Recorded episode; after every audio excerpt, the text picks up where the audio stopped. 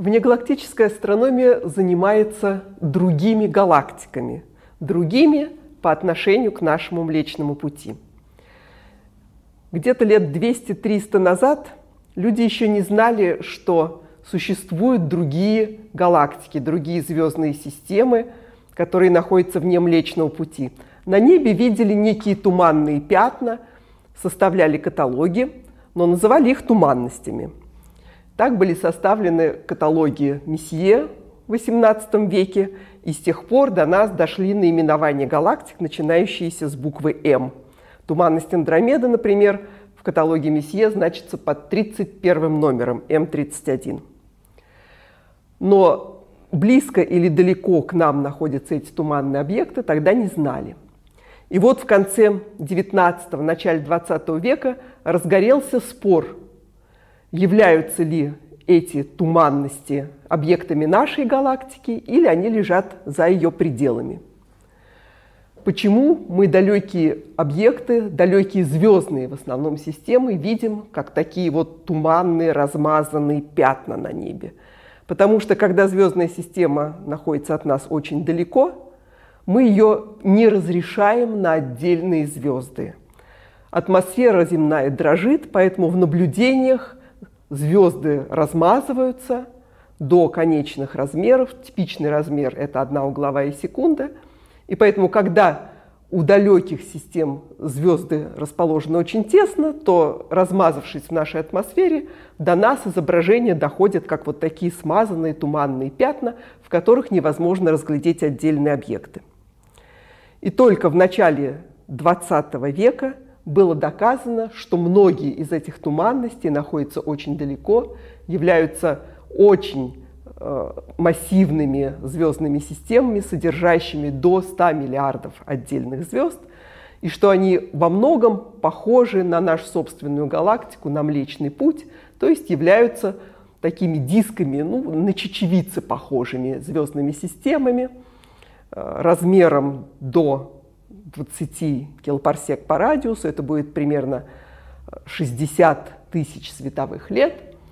Вот. И ближайшими к нам такими галактиками являются вот как раз туманность Андромеды М31 и еще туманность в треугольнике М33.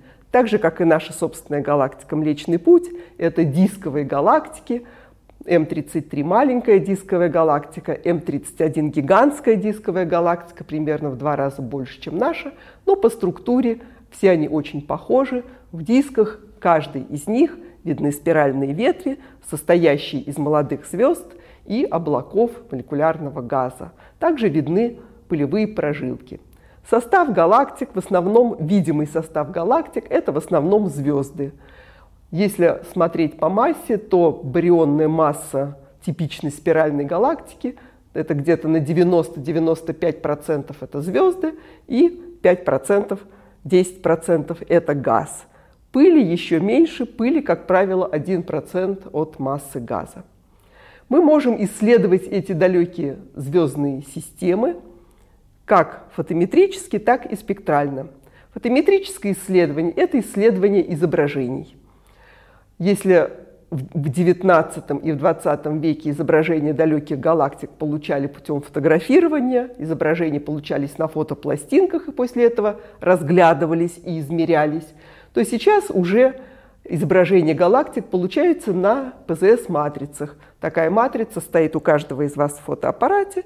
Мы получаем сразу цифровое изображение галактики, которое поддается измерениям, ну вот просто считаем, можно сказать, в каждой точке галактики, сколько туда упало фотончиков.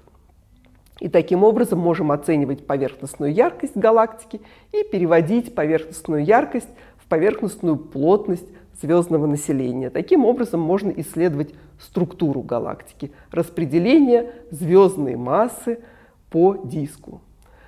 Спектральное исследование – это в первую очередь использование так называемого доплер-эффекта. Если мы получаем спектры, спектр – это радуга, это распределение э, электромагнитного излучения по длинам волн.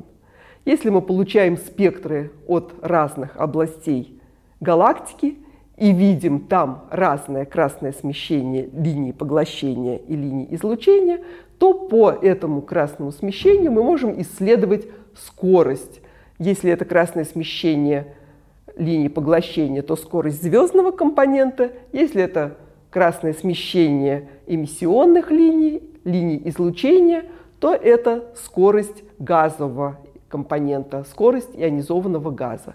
В свое время, в 20-е, опять же, годы 20 века, было обнаружено, что галактики в массе своей, в большинстве, от нас удаляются. Так было открыто расширение Вселенной. Практически все галактики имеют по отношению к нашей галактике красное смещение линий в спектрах, то есть скорости у них положительные. Но если мы будем смотреть по телу галактики, то красное смещение может быть разным. С одной стороны, от ядра галактики может быть больше, с другой стороны меньше. И, как правило, это означает, что диск галактики вращается. Диски галактик вращаются с чудовищной совершенно скоростью. Допустим, Солнце вращается вокруг центра нашей галактики со скоростью 220 км в секунду. Но поскольку галактики огромные, то время оборота при этом может составлять несколько сотен миллионов лет. И вот типичные скорости вращения дисков галактик – это как раз десятки и немногие сотни, 200-300 километров в секунду. Таким образом, мы можем исследовать скорости вращения и по скоростям вращения определять массу галактик, поскольку всем известно, что по Ньютону круговое вращение, скорость кругового вращения, квадрат скорости кругового вращения, деленный на расстояние до гравитирующего центра, дает нам центростремительное ускорение, которое можно пересчитать в массу гравитирующего вещества как раз вот внутри радиуса. Таким образом, измеряя скорости вращения дисков галактик, мы измеряем их массы. Вот два метода исследования основных – фотометрический и спектральный. Для галактик требуют, конечно, телескопов, фотометров и спектрографов. Для близких галактик достаточно небольшого телескопа. Допустим, Гаиш сейчас ввел в строй 2,5-метровый телескоп недалеко от Кисловодска – на Кисловодской горной обсерватории. И вот этот двухсполовинометровый телескоп как раз вполне годится для того, чтобы исследовать вращение близких галактик. Но если мы хотим исследовать далекие галактики, которые находятся на большом красном смещении, то тогда нам уже нужны, конечно, очень крупные телескопы, которые сейчас в основном сосредоточены в Чили. Это 8-метровые телескопы Южной Европейской обсерватории, или на Гавайях, там стоят большие американские телескопы. К сожалению, в нашей стране таких крупных телескопов с диаметром зеркала 8-10 метров пока что нет. Самое большое, что у нас есть, это шестиметровое зеркало в специальной астрофизической обсерватории на Кавказе, но и оно на данный момент находится в нерабочем состоянии, там проходит модернизация. Так что пока что с наблюдательными средствами в нашей собственной стране у нас не очень хорошо обстоит. Но близкие галактики, да, мы можем изучать и нашими средствами.